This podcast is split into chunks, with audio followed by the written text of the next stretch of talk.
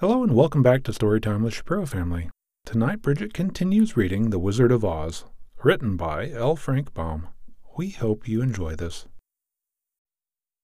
Chapter 19 Attacked by the Fighting Trees.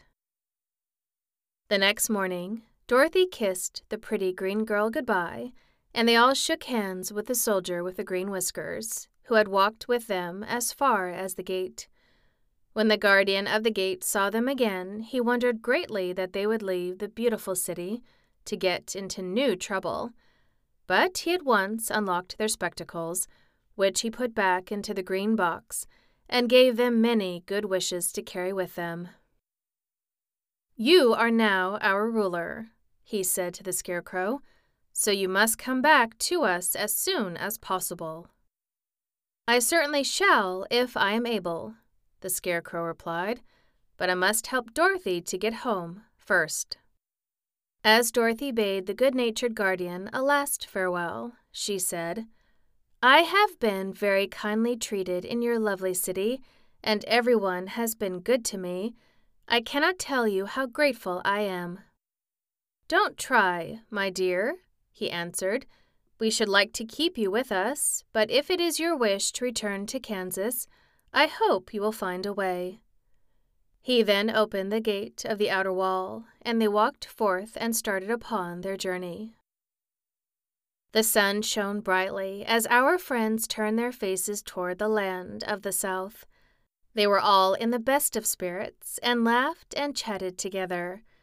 Dorothy was once more filled with the hope of getting home, and the Scarecrow and the Tin Woodman were glad to be of use to her. As for the lion, he sniffed the fresh air with delight and whisked his tail from side to side in pure joy at being in the country again, while Toto ran around them and chased the moths and butterflies, barking merrily all the while. City life does not agree with me at all, remarked the lion as they walked along at a brisk pace.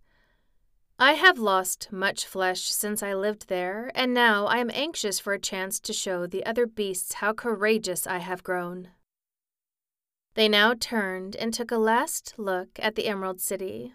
All they could see was a mass of towers and steeples behind the green walls, and high up above everything the spires and dome of the Palace of Oz.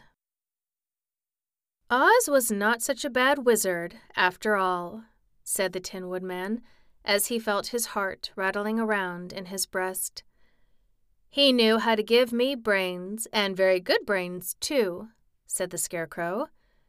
If Oz had taken a dose of the same courage he gave me, added the Lion, he would have been a brave man. Dorothy said nothing. Oz had not kept the promise he made her, but he had done his best, so she forgave him as he said, he was a good man, even if he was a bad wizard. The first day's journey was through the green fields and bright flowers that stretched about the Emerald City on every side.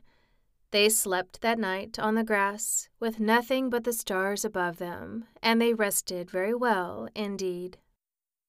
In the morning, they traveled on until they came to a thick wood. There was no way of going around it, for it seemed to extend to the right and left as far as they could see, and, besides, they did not dare change the direction of their journey for fear of getting lost. So they looked for the place where it would be easiest to get into the forest.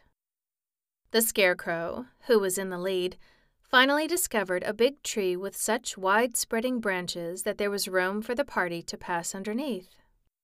So he walked forward to the tree, but just as he came under the first branches, they bent down and twined around him, and the next minute he was raised from the ground and flung headlong among his fellow travelers. This did not hurt the Scarecrow, but it surprised him, and he looked rather dizzy when Dorothy picked him up. There is another space between the trees, called the Lion. Let me try it first, said the Scarecrow, for it doesn't hurt me to get thrown about. He walked up to another tree as he spoke, but its branches immediately seized him and tossed him back again. This is strange, exclaimed Dorothy. That's an understatement. what shall we do?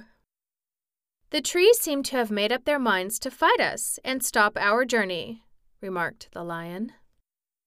I believe I will try it myself, said the woodman, and, shouldering his axe, he marched up to the first tree that had handled the scarecrow so roughly. When a big branch bent down to seize him, the woodman chopped at it so fiercely that he cut it in two. At once the tree began shaking all its branches as if in pain, and the Tin Woodman passed safely under it. Come on, he shouted to the others. Be quick. They all ran forward and passed under the tree without injury, except Toto, who was caught by a small branch and shaken until he howled. But the woodman promptly chopped off the branch and set the little dog free. The other trees of the forest did nothing to keep them back, so they made up their minds that only the first row of trees could bend down their branches, and that probably these were the policemen of the forest and given this wonderful power in order to keep strangers out of it. The four travelers walked with ease through the trees until they came to the farther edge of the wood. Then, to their surprise, they found before them a high wall which seemed to be made of white china. It was smooth, like the surface of a dish, and higher than their heads.